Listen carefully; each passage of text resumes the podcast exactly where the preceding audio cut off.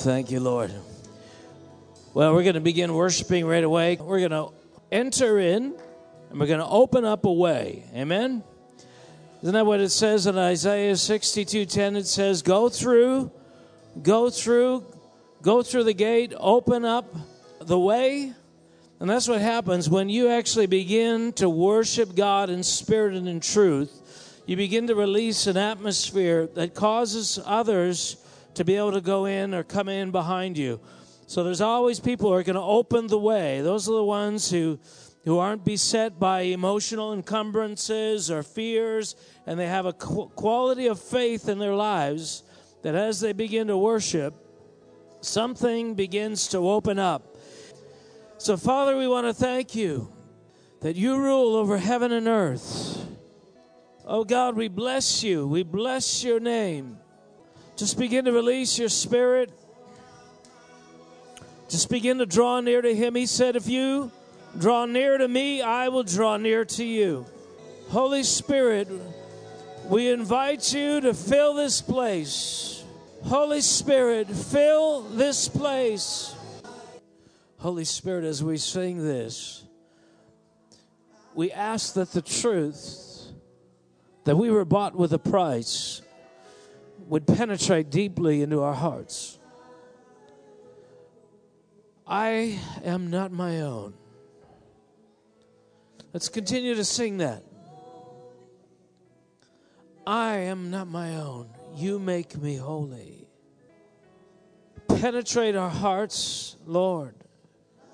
I just feel as we continue to sing this, I almost felt a resistance to singing that because it's all of a sudden we became aware of the fact that we can't sing it with the level of honesty and integrity that we know we should, and we hesitated.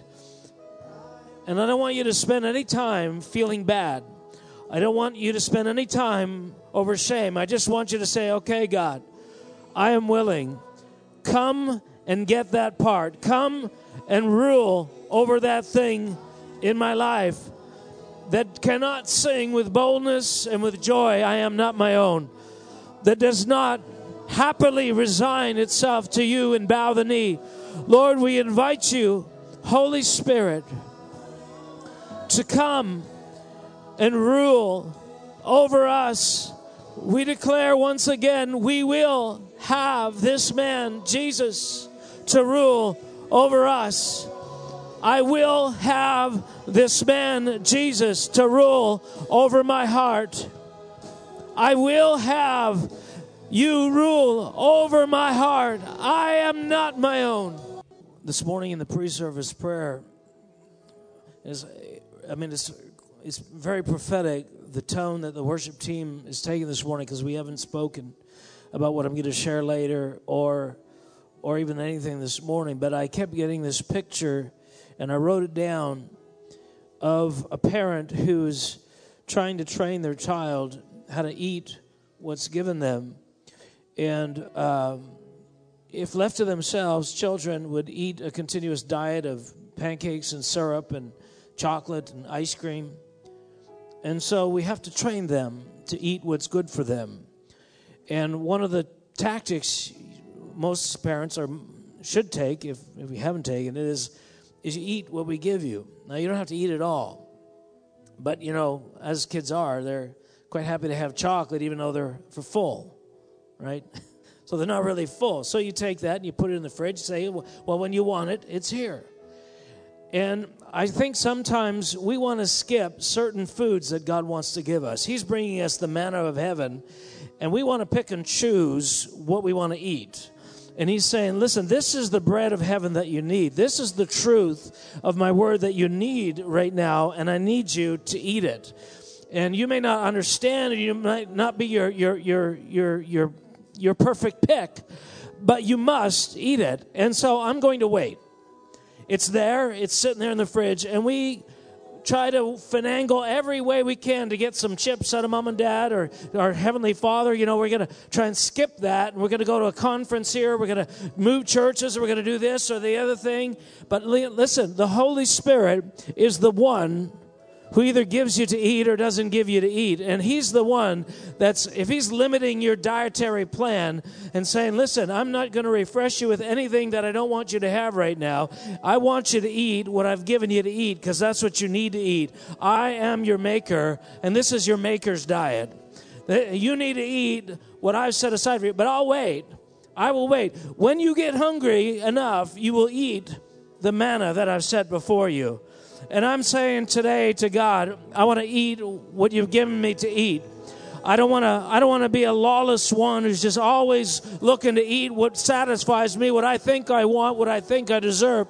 I'm coming under authority today to say, Lord, you are the finisher of my faith. You are the author and you are the finisher. So God, do in us what you need to do. And Lord, even if you have to wait longer, Lord, for some of us to eat that thing, that plate of food that you've prepared for us, Lord, you have all the time in the world, and we can't outwait you. So we say, Heart, come into line today. Heart, come into line today. Heart, come into line today. We come into line today. Soul, come into line today. Flesh, come into line today. Come into line today. Thank you, Lord. Hallelujah. You know, we all have verses, scriptures that we are favorites, right? Or am I the only one? And we have a tendency to gravitate to the ones that please us, similar to what Mark was sharing, like food. But we have these or services or conferences or whatever that we gravitate to because they just please us. And we all have different flavors and different tastes in movies and music and different things, right? And some of us are just eclectic and we like it all, you know. But a month ago, and as Mark was sharing this was actually going through my mind like this. About a month ago, I was driving to Saskatchewan, and all of a sudden, the Holy Spirit, as clear as a bell, tells me, he says, Kim, I want you to start reading the Bible. The whole Bible. And like, I'm driving, okay? And it was like saying, oh, really? Oh, man, I haven't done that in like 30 years, you know, the whole thing. And I think, and then the Holy Spirit said, no, I mean right now. And I'm thinking, right now? It's like, oh, Lord, how do I do that? And he says, it's called an app. So I literally had to pull over on the highway. Literally, it was like I was being arrested by this Holy Spirit. Pulled over on the highway, searching for an audio Bible app. And I downloaded it in 30 seconds. I started now over the last month been listening to the Bible. But I found myself very similar. Gravitating to, which one do I? Oh, I want this one. This is uplifting. The love of God. Oh, this is so wonderful. First Corinthians 13. I like that one, you know. But all of a sudden, I started saying, oh, no, I've got to start going through Lamentations. And this morning, I just listened to the whole book of Jeremiah. And it was like, I find myself all of a sudden starting to groan within me these, like, who God really truly is. And I started to find God is a judge. He's a God who loves us, but everything he does is to draw us toward himself. And it's like the food that he presents in front of us. He says, you've got to eat it. Because if you only eat this one portion, or if you only do what you want to do, he says, your diet is no good. And you will not know who I am. You will not be guided and directed and understand my precepts and my teachings and what I really want you to do. And I've been finding myself getting these groanings like this morning for the body of Christ. I found myself saying, God, am I like those Israelites that are going into exile because they've disobeyed you? Lord, am I that bad as they are? Because God says I have to judge them. But he has to judge them so he can bring them to where he wants them.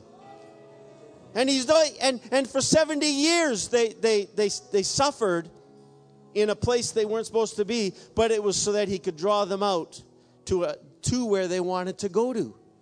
And God has a place for us to go to.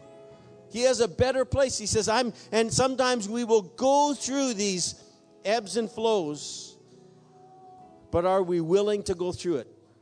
Are we willing to be obedient to the voice of the Holy Spirit and say, not my will, not my will. I remember 39 years ago, I literally committed my life to the Lord Jesus Christ, and I said, I'm a bondservant. I'm no longer my own. I no longer own myself. So who am I to say to the living God, no, I don't want that. I want this. But we grow to a point where we are, it's not about us, and we have no right to ourselves. God is a good God. And when he restricts our movements in order to narrow the path for us, to take us in the way he wants us, it's not because he's punitive, but because he knows the blessing that he wants to bring us into. You know, in Jeremiah, God says, I know the thoughts that I have toward you, thoughts for good and not evil. And he goes on and says, do you know what the context of all that is? The context is 70 years of captivity. He's saying, listen, this captivity is about not bad, but it's about good. This restrictive state that you're in is not about bad, but it's about good. Because you have cried out to me. And I believe this is prophetic for us. You've cried out to me in your spirit for what I want, but you don't have the wherewithal in your flesh to do that. So the Lord says, I am guiding you, and I'm restricting you, and I'm going to fulfill my good purposes in you. So all my thoughts towards you are good. So we say, Lord, we trust you. We trust your processes. We trust the journey that you brought us in. And as we sing this song again, Lord, we articulate our faith once again to say, you are a good God. And though we will not take everything that the enemy throws at us, Lord, we know that you are over our lives, and the enemy can't take us anywhere where you don't want us to go. So we say, in the name of Jesus, have your way. I am not my own. So, Father, we thank you, Holy Spirit, that you have sent. We thank you for the workmanship of your word producing the image of Christ inside of us. Lord, we say, complete your work. Whether we're kicking and screaming or happily coming along, we say, complete your work. My mom used to say that all the time. She said, I used to pray, I just pray this all the time. Lord, spare not for my crying. Don't, even if I'm whining and I'm belly aching, do what you need to do anyway. So, Father, produce in us what you want to produce. You are God, we are not. Amen. I want to read a scripture. Well, before I read it, let me tell you. I was at a conference this week, great conference. Heard Lance Wallnau speak. How many of you heard Lance Wallnau before?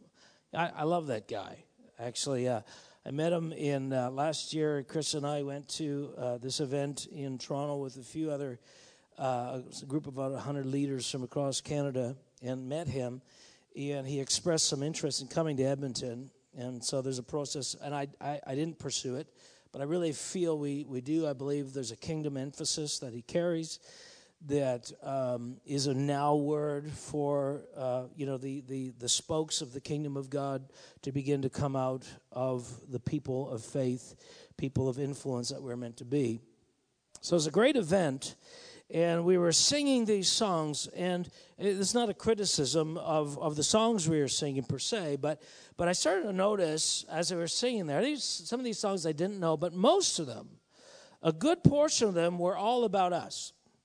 We just, and that's why it was so interesting. We're singing this song. It's not about me, and I'm coming back to the heart of worship. And sorry, Lord, for the things I've made it.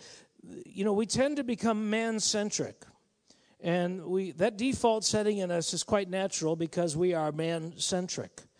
And so, what the kingdom of God is doing in us is changing the sort of orbital center of your life so that it's your spirit, and it's God at work in your spirit, where his spirit and your spirit have become one. So live out of that voice that speaks to you and that function, that release of life, that is him at work inside of us. But you know what? There's stages to this journey, and God moves us increasingly to an orientation that is focused on Him and less on us. And it doesn't stop, you know. I mean, this year for me it is actually a critical year.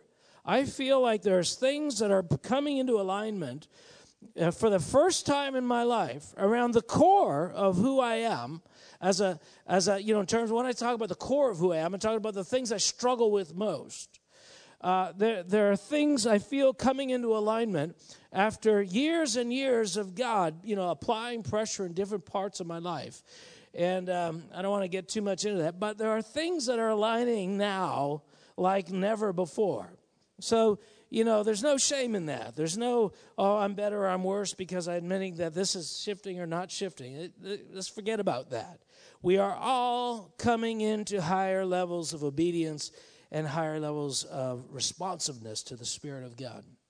But anyway, as we're singing these songs, I began to feel like, wow, something's about to happen. And I saw this picture of a group of people, almost like a very significant bubble in the demographics of a community where, you know, sometimes if you track high schools, graduations, you know, sometimes there's, in the demographics, there's a bubble year where suddenly you get, instead of 100 graduates from in a high school, you know, we're talking smaller towns, you know, you get 300, right? It's like, wow, what happened, you know, 18 years ago or whatever, you know, something happened in the town and all of a sudden these kids are born. Well, I felt like there was a demographic of the body of Christ coming to a significant threshold. I felt like something was about to happen, and a key bubble group of people were about to cross an important threshold into a place of spiritual maturity that was going to cause a focus, particularly around worship. It's going to extend, it's going to touch everything in our lives, but there's something about the way we worship that's going to shift into a higher gear of maturity. And the manifestation of that is that it's going to be by default more about Him and less about us. And so, you know, that's why I thought this song is so cool, because we never talked about this. I haven't shared since I began writing that word. So I began meditating upon that. And I was asking the Holy Spirit, well, how do I present this, you know, as an article or a prophetic word to the body of Christ? And I felt like as I began to think about it, God gave me a verse. I want you to turn to Hebrews. Hebrews chapter 6. Now, what I believe is about to happen is some of us are going to come into a new level of faith, and it's expressed in this verse. You're going to see it in a second, but it's in the aspect of what's called faith toward God. Now, let me read the verse. Hebrews 6. You should be really familiar with this, because this is sort of a... when you talk about the journey that we're taking as individuals, as God is discipling us into His ways, He builds foundations, much like somebody builds a house. You start with the footings, you put on a basement, or, you know, those things become the parts on which all the rest of the house sits. So these are the foundation truths on which the rest of the construct will find its place. And here's what it says. Therefore, leaving the discussion of the elementary principles of Christ, let us go on to perfection, not laying again the foundation of repentance from dead works and faith toward God, of the doctrines of baptism, of laying on of hands, of resurrection of the dead, and of eternal judgment. Hebrews 6, 1 and 2.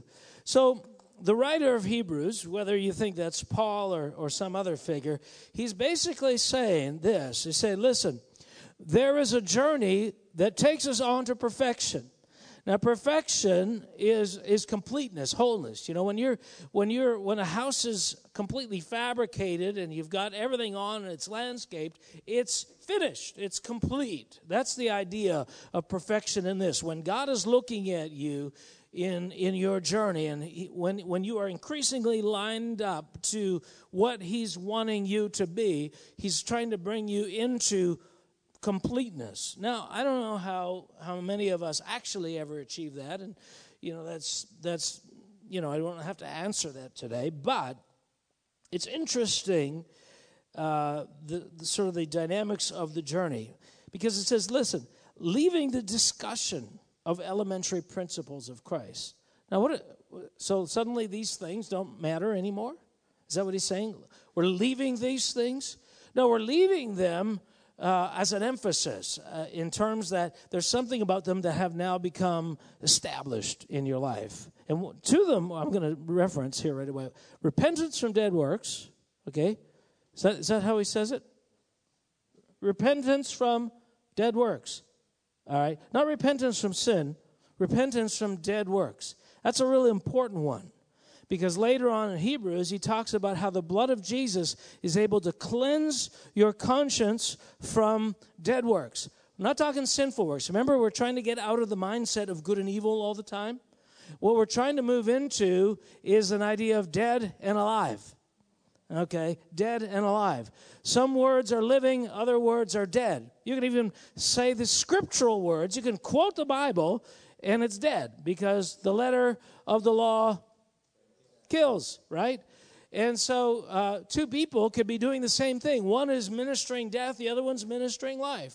So it's not about good and evil only, okay? In fact, we need to leave that paradigm. So we're trying to go to a place of life and death. So God is trying to prune from you dead works. Now, just as a side, the Greek word that's used there for dead works is the antonym of what's used in Hebrews 4:12 when it talks about the word of God is, what is it, quick and living. Quick and living, right? So the word of God ignites. It causes things to boom, to come alive. It generates a life dynamic. There is a spiritual life dynamic in the works that are born of God that cause it to overcome the world. So other things that may look like, you can imitate, right? The seven sons of Sceva, come out in the name of Jesus, whom Paul preaches. Well, how'd that go over? Right? Not much kingdom in there. Not much kingdom life. So there was no authority. There was no manifestation of the king. So there was no fruit, like Paul had, because saying the same words, somewhat, Jesus, whom Paul preaches, a little unconvincing, But regardless, they used the name of Jesus, but it was somewhat meaningless. And so God is trying to say, listen, I'm pruning your life from dead works. Anyway, so that is an elementary doctrine. That is something that God is doing in your life to get you on the path of being productive to increase the kingdom of God.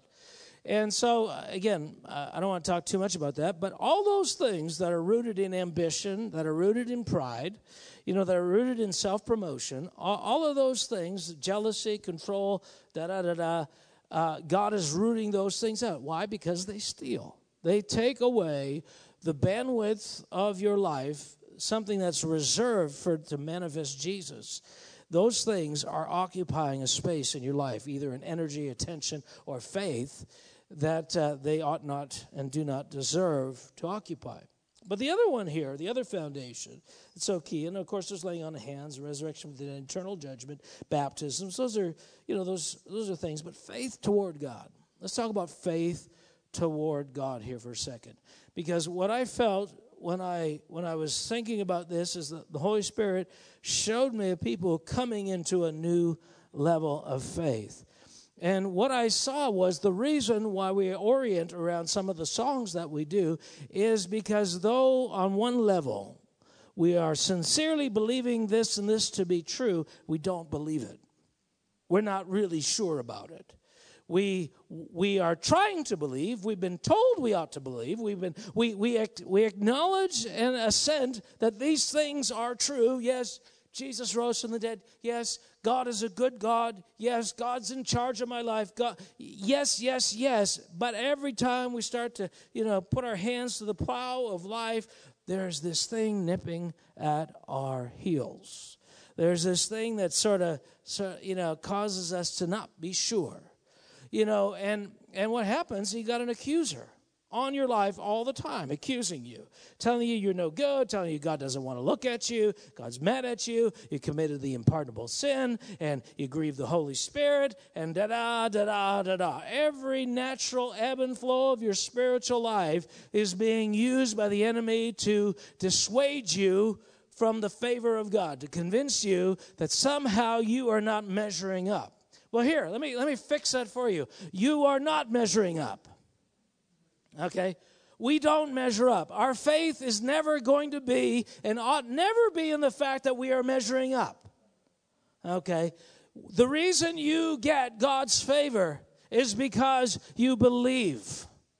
The reason you get God's favor is because Jesus' blood becomes a substitute for yours. This is the essence of faith. The essence of faith is God is the one who imparts righteousness, and he does it through faith. Wow. I feel like that needs to go a little bit deeper inside of us. Listen, as a young man, I remember being in Bible college and struggling with, certain temptations and sin and, feeling like God's unhappy, because I'm oriented. I said, no, I got to be a pastor, so I got to be super good, right? Got to be super good. And I somehow super good was not within my, the range of my gifts.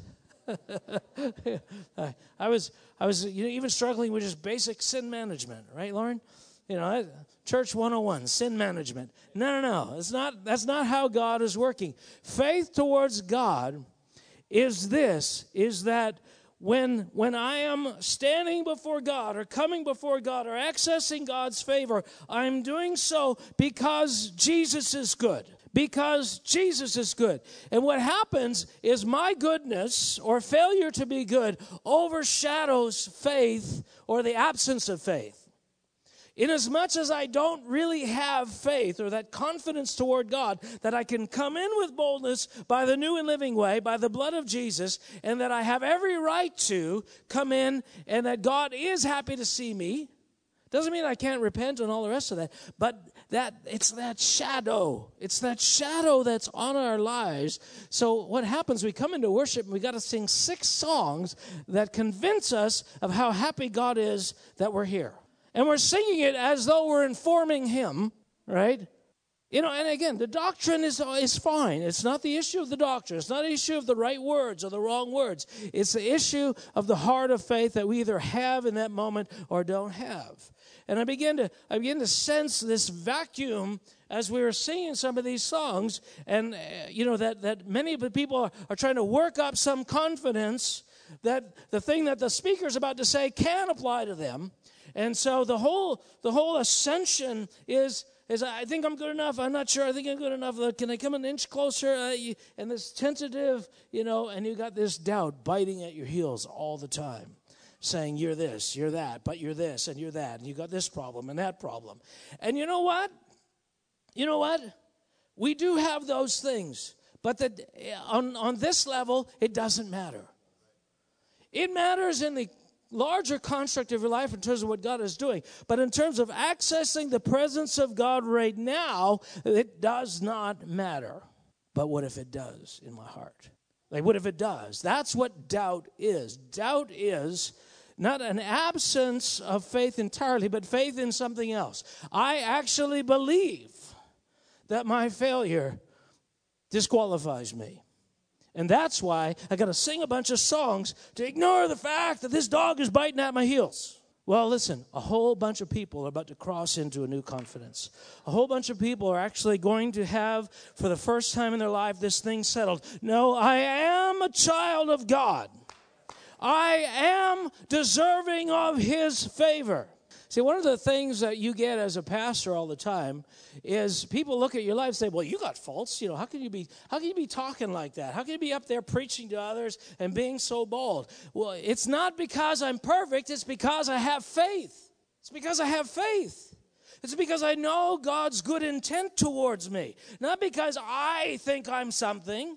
It's because God, I feel the eyes of his love upon me and upon my life. I've actually gone through these hurdles of having that doubt nipping at my heels and having him come and look at me and grab my heart and say, I love you. And something shifted. This was actually back. I had a tremendous experience back at Christ for the Nations. This was early in my journey, at my second year retreat when this happened. It was such a watershed moment where this thing shifted. Up to that moment, man, I struggled with shame. I struggled with condemnation. I struggled with, wondering. And you come to a worship service and you're having to repent for half an hour, and then you're having to go through this process. It's like I feel like Esther. Trying to get myself smelling purty before I come before the king. And it didn't matter what I was told the week before. It doesn't matter what scriptures I knew to be true. God loves you. Yeah, I know. But this thing, it's got a grip on me. What is it? Doubt. Doubt. Doubt. I'm trying to believe. I'm trying to believe, but I'm not sure I do. I can't, it says come forth, come, it says come boldly by the blood of Jesus. I come timidly. I hope there's no bad spot on me because, I don't want to die. I don't want to, God together, what are you doing here? Right? It's like, I'll come in inconspicuously, It's just, Boldness, that kind of boldness can only come from faith. And if you think you can get your ducks in a row enough that's going to go away, forget about it. Do you need to deal with some ducks in your life? For sure. But that's a whole other issue. And that has a bearing on destiny and other things. But in terms of what it takes to actually even deal with those ducks, this is the first thing that has to go. That's why he says it's the foundation. This is the foundation. He said we got to move on to fullness or completeness or perfection after having laid this foundation. But you can't begin to go there unless that foundation has been laid. And so get ready because, and this is, Tim Sheets shared this week. He said doubt is about to become awashed in an ocean of God's glory. Or what did he say? A fresh weight of God's glory. And I believe there's coming a manifestation of the glory of God that a people are going to carry and walk in, but a whole group of people are going to finally have this thing settled in them. And I want you to, even as I'm speaking, I want you to grab a hold of this. God, I want that shadow to be done with. I want that shame to be broken off of my life. And you think, well, I'm just waiting to deal with this sin thing. When this sin thing's gone, then the shame will be gone. No, it won't. The residue of shame never stops. It's like somebody doesn't want to forgive you anymore because, well, when you never do it again, I'll forgive you. Does that make sense? There's never a point where you never do it again. That's what shame does. That's what condemnation does. It's always there. And you being good enough, right enough, going to enough prayer meetings, praying long enough, abstaining from this and that, the other thing, is not going to cause you to cross over that threshold. Faith. So, Father, bring forth a new faith in us that will cause us to have confidence, Lord, to have boldness. Lord, in the name of Jesus, we pray, Holy Spirit, that you would come and strike at that foundation of shame and condemnation and that ground that the accuser seems to have in our life. We say, in the name of Jesus, break it off. We want to be part of that graduating class. God, we want to be a part of that people who know that our God, our Daddy, loves us. Hallelujah. Hallelujah. Hallelujah. Now, when that happens, a lot of things change. Because all of a sudden, that big run-up you used to need, before you could even pray or anything on Sunday or act spiritual, because you feel like a hypocrite, it's not necessary. Just not necessary. Six songs, 20 minutes, 25 minutes, 30 minutes, 45 minutes of I'm really sorry. And these words are, hallelujah, I know who I am. No, you don't. All of that becomes unnecessary, and we can get right to the heart of worship. right to the heart of worship, where it is all about him, where we are lauding him, where we are exalting him, where we are praising him. You know, that's some of the tension sometimes when you're in a church like this, and, you know, I'm up here trying to move you into, hey, let's do this kingdom thing. Let's move into exalting God. It's like, well, I got to change, right? You ever somebody call you all of a sudden, say, hey, let's go out for breakfast, and your hair's not done, and you're not dressed, you haven't brushed your teeth, and it's like, I got to get ready. You know, that when you cross that threshold of faith, you're always ready. Because you got short hair and you don't even need to comb it, spiritually speaking. We can participate in a God-centric worship that honors the heart of God, where we're not always preoccupied with the kickback that comes to us. See, and you know, this is the tyranny of being blessed by God, unfortunately. The result of being blessed by God, that every time God releases anything back to us, it causes us to be self-centric. And, you know, sometimes, you know, and that's the cost of God giving us things. But, you know, eventually we come back to this orientation where, no, it is about him. It is about you. Because if you're in a great worship service, man, the presence of God is being manifested, right? It's like, whoa, can you feel this? This is so great. Well, as soon as you're focusing on how you feel, what are you focused on? You. You can't be anything other than that. And so how much can we focus on him and this be about him?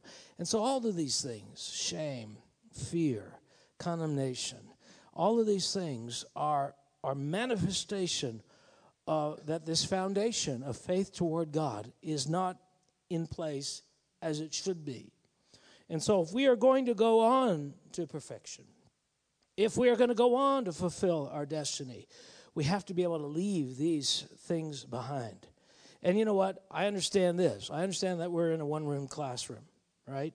That means we've got all the ranges. We've got, you know, we can have newborn babies. We can have people here that are saved for 40 years and are still, newborn babies. So we could have teenagers spiritually. We could have all of the ranges of things within the same room.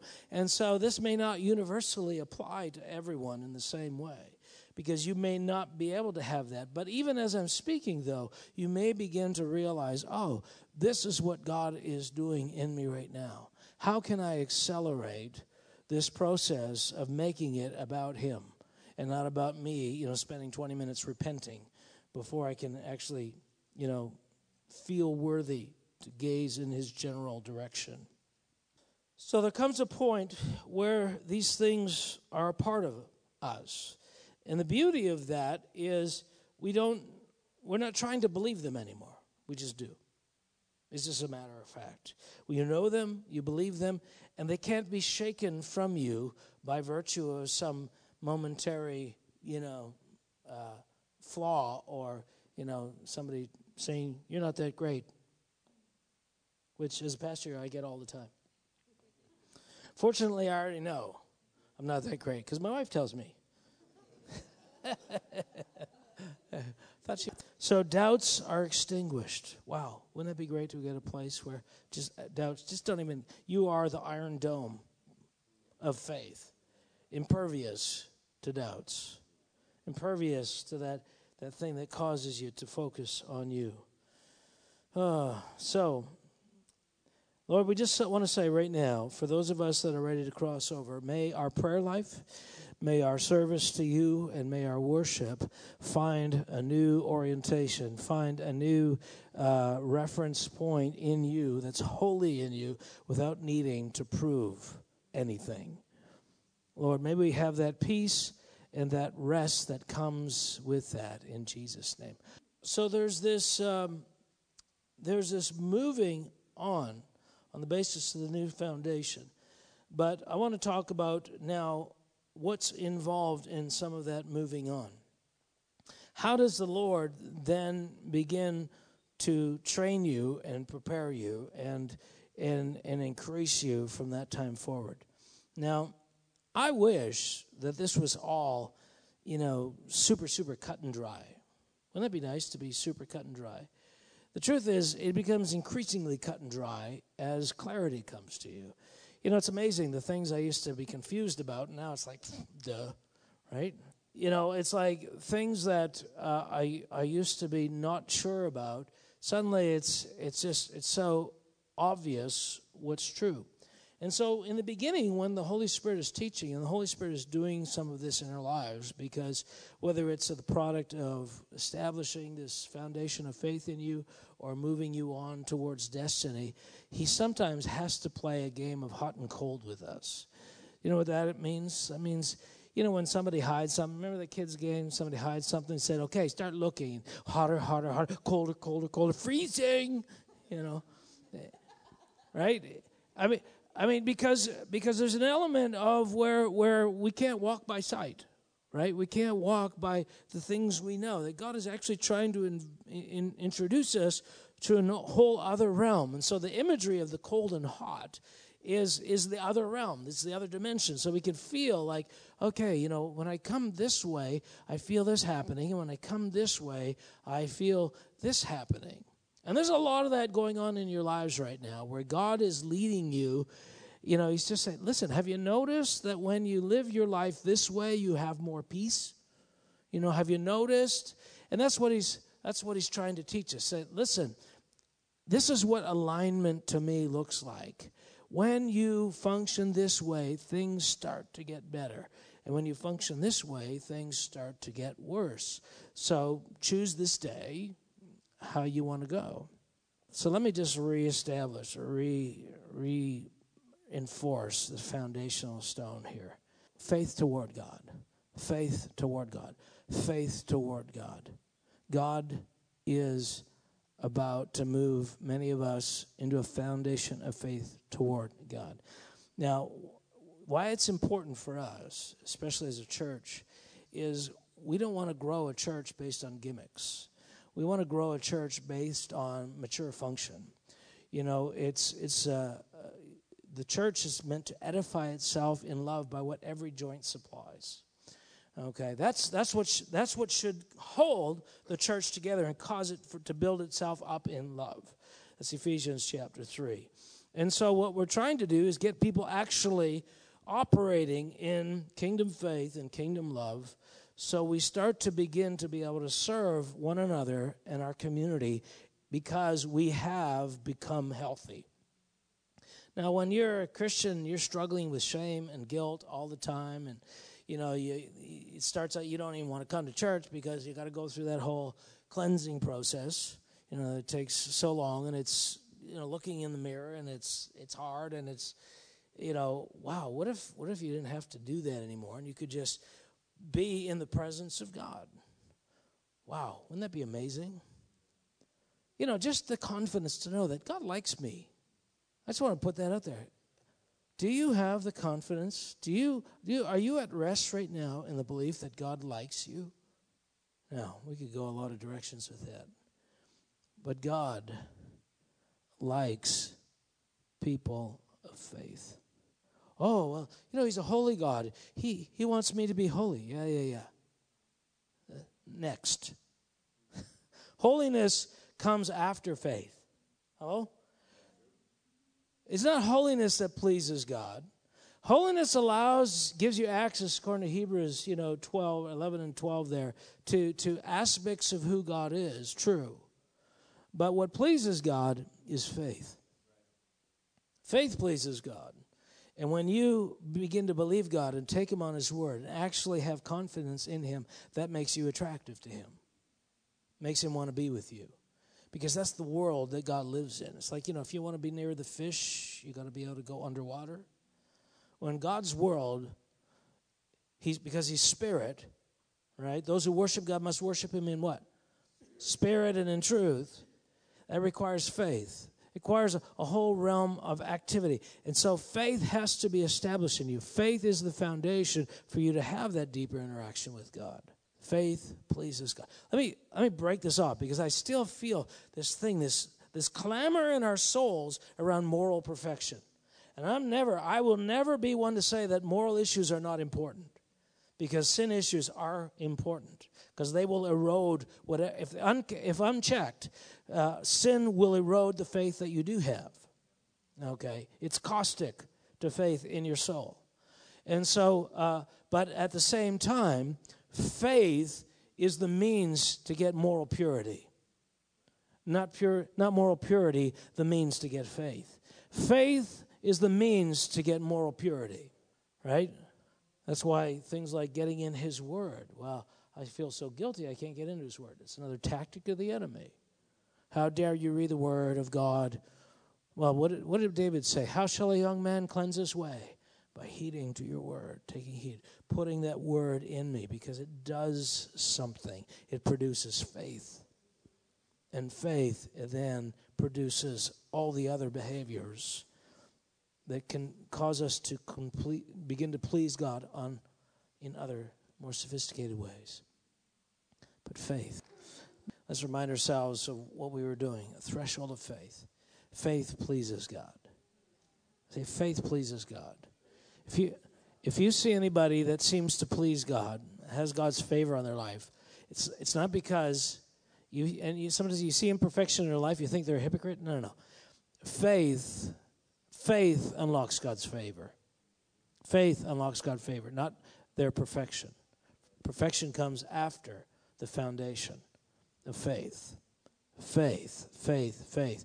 So don't wait till you're perfect before you start operating in faith and walking in faith and acting out your faith, because it'll never come. So, Father, we pray and release our faith to you that says you are a good God, and the manna you bring us is good manna. And you are the author and finisher of our faith. So we trust you today. Holy Spirit, stay upon us today, upon this congregation, and finish the work that you have begun, we pray in Jesus' name. Amen.